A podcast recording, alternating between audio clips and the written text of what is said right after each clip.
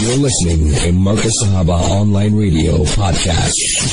Wasail al-Alam Sadika, Truthful News. And Alhamdulillah, this evening on Truthful News, I'm excited, people. I'm so excited because uh, this has to be, you know, a moment for me being once again with my broadcasting buddy and uh, someone that was very close, uh, and he's still close to Mufti A.K. Hoosen. I believe they're in the same class, the same school, and so forth. So it's uh, people when you hear the voice, you know he's a legend in the world of broadcasting, and you know maybe inshallah, hope and pray that will come on more often on uh, Wasail Al Elam Sadika Truthful News. Inayet Wadee. Assalamu alaikum wa. And tell me, how are you doing this fine, beautiful evening? Wa alaikum salam wa rahmatullahi to you, Shafaat, and uh, assalamu alaikum to all your listeners. And uh, Alhamdulillah, doing well. In fact, it's a beautiful evening. Alhamdulillah. Allah subhanahu wa ta'ala has been kind to us. And uh, I must say, it's been a very, very long time since you and I connected on the airwaves. So, an absolute pleasure uh, being with you, Shafaat, once again uh, this evening.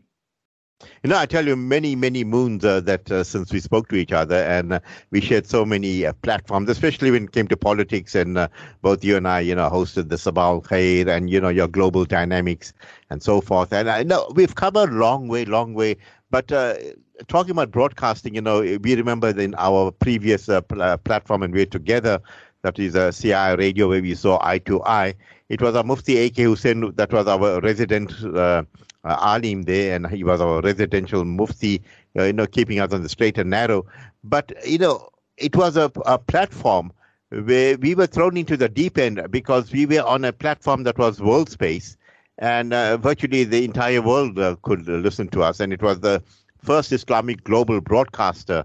And here we were, you know, thrown into that uh, deep end uh, in it, but we swam through, and look at us now I mean, we passed in uh, we in our you know we in Maghrib we passed our Maghrib more in our Tahajjud, but Allah has given us the opportunity to still be relevant in it. What goes through your mind? Well, Shafaat, you know, uh, you speak of Mufti AK. Obviously, Mufti AK and I go a long way before uh, we even started at uh, CII. In fact, uh, Mufti AK and I were in the same school together. We were in the same class. So uh, that is how long this relationship goes as far as the Honorable Mufti Sahib goes. So, Alhamdulillah, you know, we've had a good relationship uh, over the years. But, uh, you know, coming back to broadcasting and, uh, you know, memories actually flash by.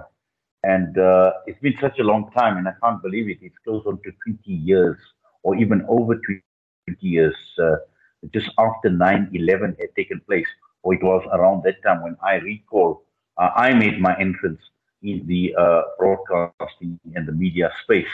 And uh, you speak about you know uh, the deep end, and uh, it was either sink or swim, and that is what it was because at that point in time, uh, global Muslim media was a new phenomenon in South Africa, and we had to actually create that space in the media, but uh, not only creating the space, it was not only about filling the airwaves uh, or with airtime. That it needed quality airtime, number one and also, we needed to identify what would appeal to the Muslim Ummah. And uh, it is at that point in time that I had identified that there was this huge need, there was this massive need for alternative media. And uh, we had the mainstream narrative, which was on all the time. And as I mentioned to you, it happened around the uh, 9 11. And uh, we know what the mainstream media was pushing, the agenda that was going through. And uh, I looked very, very deeply into uh, that particular incident of 9 11. And I said, you know, there has got to be another story. There has got to be something else behind this. And that is the reason why uh, I started thinking very, very differently and providing uh, content and information from an alternative viewpoint. And uh, Alhamdulillah, over the years, through networks, that we had right across the entire world, we were able to achieve, and this is the reason why at that point in time, I even uh, uh, uh, uh called my show the alternative voice, you know, and uh, this is exactly what it was. It was providing an alternative to the mainstream media, and uh, as the show had pressed, as, as it had gained ground, I started calling it global dynamics because this is exactly what it was all about. And uh, we are going talking about the crisis in the Muslim world, and there have been so many crises over a period of time where this alternative viewpoint was absolutely necessary. 9-11 was just one example, and then the London bomb taken place. Then we had the Mumbai attacks that had taken place, the Paris attacks, the Charlie Hebdo, and this what had taken place in the Muslim world, the Arab Spring. You know, just so much that had taken place since then. So all of this actually put together, uh, you know, gave me the opportunity, alhamdulillah, with the blessings and the mercy of Allah subhanahu wa ta'ala, to be able to reach out, uh, providing that alternative to our listeners uh, throughout the year, all the last 22 years of art. No, I was quite fortunate. Uh, besides the subbing for you and for Ibrahim Gengat, uh, uh, also, you know, Umar Farooq Hussein uh, identified something. I don't know what he identified in me. He gave me the Doctor Show. He gave me the comparative religion. Then he gave me the uh, uh, East Coast Splash. I mean, that. Uh, I mean, up to today, some of uh, young uh, broadcasters that are working at uh, different media say, "Hey, I still listen to you," and that really makes me feel like, "Hey, forever young, uh, United." But uh, moving on to the crisis thing, I mean, you, you talk about 9/11; it's still very relevant because it was 9/11 uh, that ushered in Uh, this, uh, you know, war on terror. You know uh, how they. Um, worded it, and they they had an open license to get into Iraq, and they went into Afghanistan and so forth. And you know, the reality of the situation was there was not one Afghani that flew that uh, so-called planes into the twin towers. We know all that was orchestrated. There was, I mean, there were the Egyptians, and there they went for the. Uh, uh, and they bombed uh, Afghanistan literally into to a stone age, and then, then they went into Iraq uh, looking for weapons of mass destruction. I mean, um, Saddam Hussein had nothing to do with 9/11. So 9/11, you know, we all knew it is an inside, inside job, and that happened. A, a, good way of starting off and looking at, uh, you know, they, this crisis we talk in Muslim world was deliberately planned, maybe years in advance, so they could usher in a new world. I call it disorder, Inayet. How you respond? Well, uh, Shafaat, uh, it uh, goes actually even before 9 11. And uh, you will recall uh, at the height of uh, the West had basically termed it the Red Peril. So that is how they perceived uh, uh, the the the the, uh, the communism and the Soviet Union and all the other countries aligned to Russia at that point in time, and that includes China as well. So the Red Peril was a major stumbling block. It was a major danger to the West. And uh, since the fall of the Soviet Union and uh, since the fall of communism right across the entire world, uh, what the West needed was a new enemy. And this new enemy they called uh, the Green Peril. And the Green Peril uh, specifically uh, relates to Islam. And the reason why I am saying this is when one looks at the West and one, one looks at the Western ideology, the Western ideology is uh, both around secularism, it's both around democracy or so called democracy, it's both around capitalism. And uh, Islam stands for everything that the capitalist ideology uh, uh, uh goes against. And this is the reason why Islam was seen as uh, a threat to uh, this capitalist ideology or the spread of this capitalist ideology. And it also goes back before that uh, when one looks at the fall of the Khilafah. And since the fall of the Khilafah, we know what the British has done, the Balfour Declaration. We know how the entire world was actually broken up into nation states. So nationalism became the order of the day. We know what had happened with Palestine because uh, that was one of the main goals after the fall of Khilafah because during the Khilafah, they had tried their utmost best to get a foothold, or the Zionists and the Jewish uh, lobby had tried their utmost to get into Palestine. But uh, while the Khilafah was there, they could they couldn't get uh, even an inch of the land. In fact, Sultan Abdul Hamid had actually made mention when uh, Jewish bankers had approached about Palestine, and at that point in time, the Khilafah was in financial difficulty, and they were prepared to bail out the Khilafah, uh, the, uh, and, and, and Sultan Abdul Hamid made a very, very profound, he made a powerful statement where he says, I will not even part with an inch of land that uh, Umar bin Khattab radiallahu anhu had uh, liberated. So this has been long coming.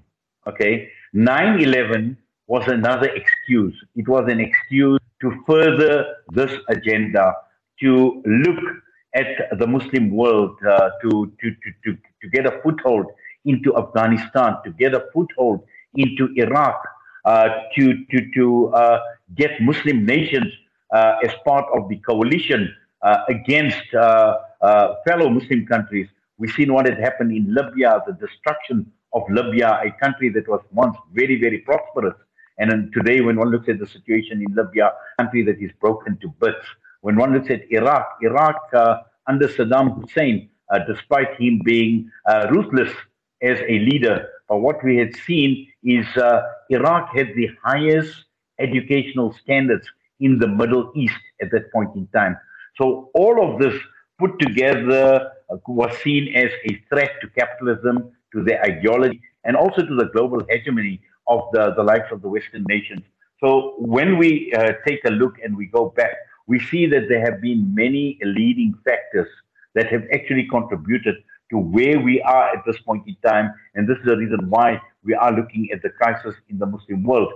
But having said that, Shafaat, it is meaningless to only blame the West or the international system for the ill fortune of the Muslim world without first looking within ourselves, introspection, looking at the internal bleeding that uh, has cracked into Muslim uh, countries, into Muslim societies. And this is also another reason why this Muslim world is in a state of crisis. You know, yes, uh, Inayet, you know, uh, uh, very well said there. And if you look at the crisis, as you said, uh, you know, we do need to do a lot of introspection because we do have a lot of wealth and we have, uh, you know, very affluent uh, Muslim countries. And you can see in certain instances the money has been just waste wasted, you know, on uh, sports stars and this and uh, getting into entertainment and so forth. And uh, then you look at an individual like uh, Muammar Gaddafi, many called him the benevolent uh, dictator. There he had his infrastructure, the country was running well, and, you know, free education. Uh, all the, I mean, uh, when when there was an oil deal done, a percentage went to into the accounts of his citizens and so forth. But here, they took him out of the equation because he challenged the status quo of the West and he said, okay, no more in uh, dollars, I may go into euro. The same with Saddam Hussein. He wanted to change uh, the currency. And uh, now you're looking around, uh, you, you, you, you see uh, that there is the crisis of the BRICS versus uh, you know the Western countries, the U.S. you look at the Britishers and you know all the other countries that are there. But many will say, even Putin himself made a very bold statement. He says, you know, we have to look into the Islamic banking system. And uh, but many may argue, even uh, you know, your banking system is still connected uh, to the main system of uh, you know taking usury or uh, um, you know indulging in interest. And you know, Allah says he he he purpose or the war. He declares war on those that deal in interest. So you know, as you say we have uh, this green uh, Peril, and you talk about capitalism, and capitalism is is a, is a riba system. You know, where the rich gets richer, the bankers control everything, and whereas in Islam, you know, it gives you the equality of everything, and there's a way of running uh, the system, and it all comes uh, from uh, the you know Asiullah wa Asiul Rasul, obeying Allah and His Messenger. So, and you, you, as you said, the fall of the Khalifa, they needed to do that there was this one Winston Churchill. They said he was drunk and he was drawing different maps and different nation states, and he, you know, really enjoyed doing that. And the Balfour de- de- de- Declaration came into place, and all this has contributed uh, to a world that is virtually captured by these uh, one percenters, uh. Perhaps your comments. Yes, Shafaat, uh, you know, I think uh, the other important uh, uh, uh point that one needs to consider is uh, we've got a Muslim world that is in a state of paralysis.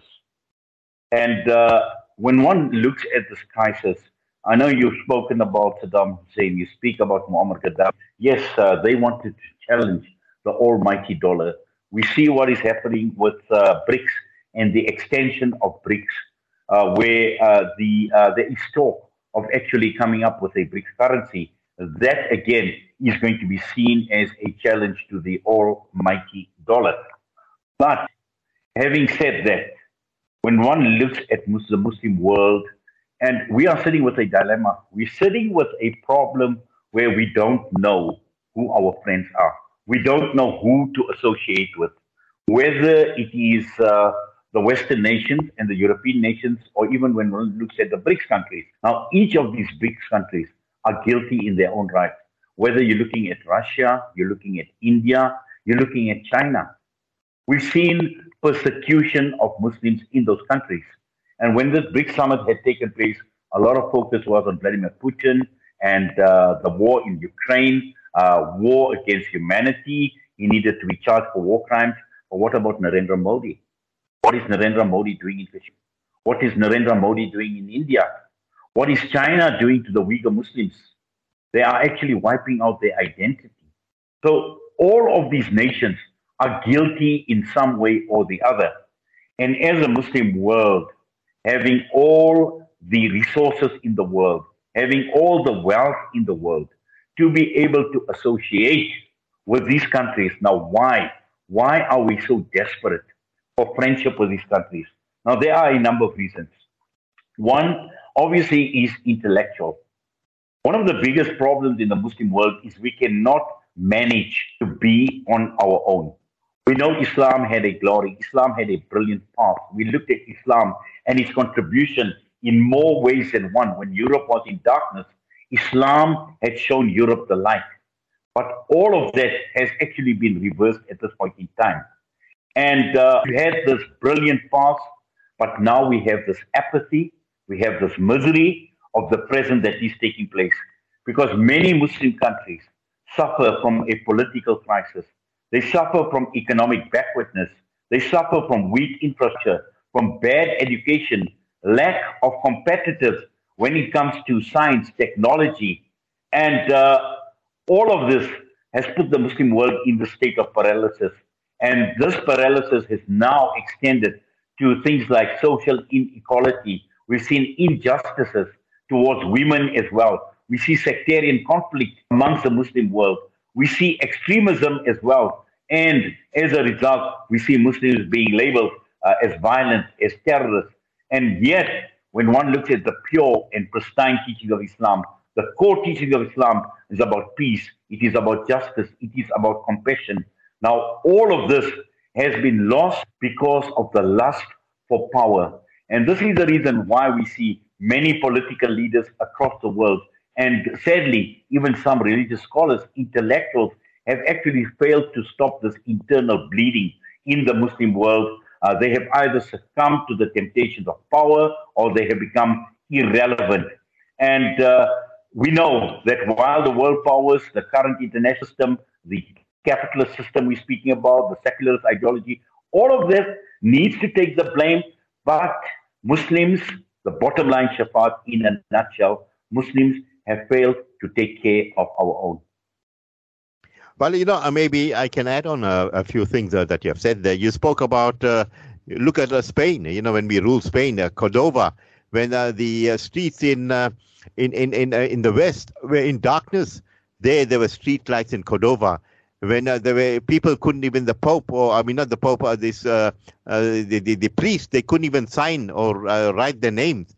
There we had, you know, in Cordova, mammoth, large libraries, and you know all the uh, scholars around the world, they went to Cordova, they went to Spain to do the uh, research, to do the learning. And uh, this is how, you know, in opulence or on all that the Muslim world was at its peak at that time. But even uh, when, you know, you talk about the Khalifa, why were they so powerful? They were powerful because they had the biggest and the largest uh, cannon on earth. I mean, no one could touch them because the military might was right. They were, you know, right to the teeth. They were well armed, but suddenly, as you said, in opulence, and then that apathy uh, uh, came in, and they lost their leadership uh, position where we were we supposed to be leaders, but then we went into this. You say so beautifully, paralysis mode. And when we went into the uh, paralysis mode, you can see what they are doing with us. They are virtually running a mock with the Muslim world. They, but as Inayet says, we need to do introspection. We need to come, you know, back, get back the uh, the mantlehood of being Allah's finest creation on earth, the vicegerents of, uh, you know, Allah's creation. And as Muslims, we have the Quran, wa atiyullah wa Rasul. Something is not right. Something needs to be done, but it needs to be done as quick as possible. Really appreciate uh, what you have brought in the night. Very quickly, I just want to run into, you know, he's talking about the paralysis. Here we were given, for Pakistan, was given Imran Khan, and, you know, as he came through, he was coming to the fore, and suddenly um, the carpet was uh, pulled from under his feet by a government, you know, Abu, Abu Bakr see that, called it the chore government. What's your thoughts on Imran Khan and uh, the dilemma or the debacle that's taking place in Pakistan now, uh, Inayet? Imran Khan, uh, Shafaat, is just one example. We know of the other example of uh, Sheikh Hafiz Mohammed Mursi uh, in Egypt and what had happened to him as well. And uh, this is uh, clear that the leadership in the Muslim world and uh, by the removal of uh, someone like Imran, despite his popularity right across Pakistan, and even election was held today, obviously Imran Khan would hands down. But what has happened is uh, the temptations of power has become so great in the Muslim world, and particularly certain leaders. And this is exactly what we are seeing. Uh, when one looks at Pakistan, Pakistan has been ruled for a long, long time by certain families.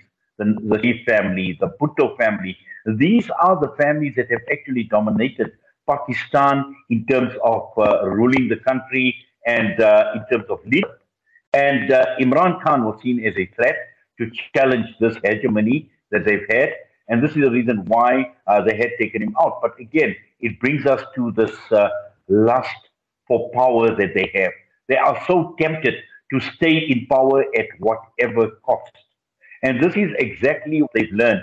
This is a legacy that they've learned from the imperialists, uh, you know, interventions over the years. And this is the reason why countries like Pakistan will continue to, to, to, to head into becoming failed states, uh, where we see uh, still poverty, we see illiteracy, we see the sense of dispossession, we see alienation of the masses. And all of this run very, very deep. In fact, it's like a cancer. It's a deep wound that runs into the social and political landscape of Pakistan. The Middle East is no different. So all of this, at the end of the day, is as a result of nationalism. It is about the lust for power. It is also, at the same time, uh, all of it is wrongly used in the name of religion. And these are political opportunists, and uh, they have used even ordinary people to advance their political goals. Now, when one looks at the West, now, and, and, and, and, and the West is exactly the same. We see Western democracies over and over again, time and again. They've actually betrayed their own values and principles. And sadly, Shafaat, Muslims have done exactly the same. When one looks at what is taking place right across the entire world, like the West, the Muslim world have watched the occupation of Palestine and its expansion for well over 75 years. And they could do absolutely nothing, and they are doing absolutely nothing. When we look at uh, this, the coup that was supported in Europe, the Muslim countries just by and did absolutely nothing. We've seen what had happened, the disastrous conditions in Iraq, We've seen the failure to support the people of Syria. We've seen them turn a blind eye to the suffering of millions of people in Myanmar, in Somalia, what is playing in Kashmir and in India at this point in time. And it is very, very clear that this Hindutva ideology, which mirrors whatever the Zionist ideology is doing, whatever uh, Israel is doing to the Palestinian people, is exactly what India and to the people in Kashmir and Muslims Yet, yet we find the G20 summit that had taken place in the last few days. Who were there? Who were present? Who was applauding Narendra Modi? It was none other than Muslim countries, our very own Arab countries that were there as part of the G20 summit.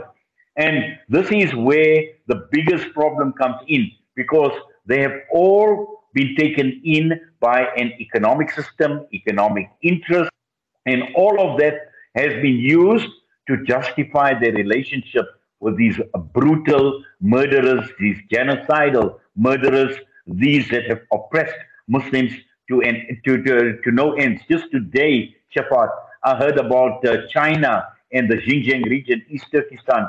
16,000 masajids have been destroyed over a period of time. Muslims have been forced to not uh, to eat even pork, to, to, to eat during the month of Ramadan. We've seen uh, children being separated from their families, put into orphanages, while parents are, are, are languishing in concentration camps. So everything that Islam stands for, every identity that Islam stands for is being eradicated in a country like China. Yet we see all these countries go in because China is an economic power, because India is an emerging economic power. All of that at the end of the day, they have just turned a blind eye. They've allowed this injustice. They've allowed this inequality. Uh, they've allowed poverty. And they've allowed all of this to actually fester into their minds. And uh, together with that, we see the intolerance on the part of the Muslim world and also towards uh, uh, uh the, the oppression is taking place uh, completely, Shafaat. In fact, uh, you know, this is got to a stage where the Muslim lands are using their resources for the wrong reasons. There are people, uh, the, the, those that are benefiting from the resources of the Muslim world are the wrong people. Yet, this is, uh, uh, it has the potential of assisting Muslims right across the entire world. They themselves can become regions of peace. They can become regions of justice, faith, all of that at the end of the day. And this, uh, at the end of the day, looking at the mind and the crisis in the Muslim mind, what it requires is a revolution of the Muslim mind where, where we can define or redefine our relationship with the world and at the same time to make sure that uh, at the end of the day we are an ummah. We uh, we need to take care of Allah subhanahu wa ta'ala's creation with intelligence with compassion. And uh, this needs to bring out the humanity in all of us Shafaat and uh, the Muslim world in particular now, well said, Inayet, and you know, whilst you're talking, uh, the, the, many thoughts came through, and you know, the very fact that still the Guantanamo Bay is still existing today, the very fact that Aafia Siddiqui is still in jail, it's an indictment on whom? On the Muslim world, because it shows. I mean, the, these Americans are telling you, what can you do? Come and get us. You can't do anything. We got these people. We still have them incarcerated, and uh, then uh, you know, there's an unholy alliance uh, between uh, Israel and India working very close together, hand in hand, as you bring about the Kashmiri issue and then the Palestinian issue. And these are the two foes that are, you know, uh, against the House of Islam that are working hand in hand and uh, perpetrating genocide uh, amongst our innocent brothers and sisters. And uh, then, you know, very conveniently, no one talks about Jamal Khashoggi's, you know, murder, brutal murder. And there the murderer himself comes and gets you know embraced and celebrated by whom? Inayet you know what? You and I can go on talking for hours and hours. You're really brilliant with the us on Wasail Alam Sadika I really look forward to having you more often. Uh, perhaps your parting words before I let you go Inayet well Shafaat, uh, you know in just in parting words uh, you know we we need to uh, differentiate or we need to isolate the Muslim leadership from Muslims right across the entire world. And for Muslims right across the world, uh, Islam is still central to our life, to a Muslim life. And we know it, that uh, Islam had actually shaped Muslims into a successful global community, an ummah of purpose. And uh, despite the many pitfalls, Muslims uh, at the end of the day uh, may be unhappy with what is taking place right around the entire world But there is also this resurgence, there is still this renaissance, and uh, we still see, despite what is taking place, Islam is still the fastest growing religion in the entire world, and that alone should give us hope, because we know that the, this is the deen of Allah subhanahu wa ta'ala. The haters can do whatever they want to. Those that want to assassinate the noble character of Nabi sallallahu alayhi wa sallam, uh, they can do what they want to, but at the end of the day, not a single iota of respect will be lost for Nabi Sallallahu Alaihi Wasallam. They can burn as many Qurans as they want to. Yet, the Quran is the fastest selling book right across the entire world. They can take away the hijab from the women of France. Yet, when one looks at the, uh, the, uh, the, the, the amount of reversions to Islam, the largest number of reversions to Islam is coming from women. So all of that, they have a plan, but Allah subhanahu wa ta'ala is the best of planners, Shafaat. And I'm going to leave you with that. Beautiful, uh, Inayet, broadcaster, producer, and talk show host, Inayet Wadee. Allah keep you, Allah bless you, and Jazakallah khair for being with us. And uh, hopefully, we'll talk soon. Assalamu alaikum wa rahmatullahi wa barakatuh. Khairan so much for having me as well, and to you as well. Wa alaikum salam wa rahmatullahi wa barakatuh, Shafaat Khan. Time for us to go for a break, and inshallah, we will continue after that.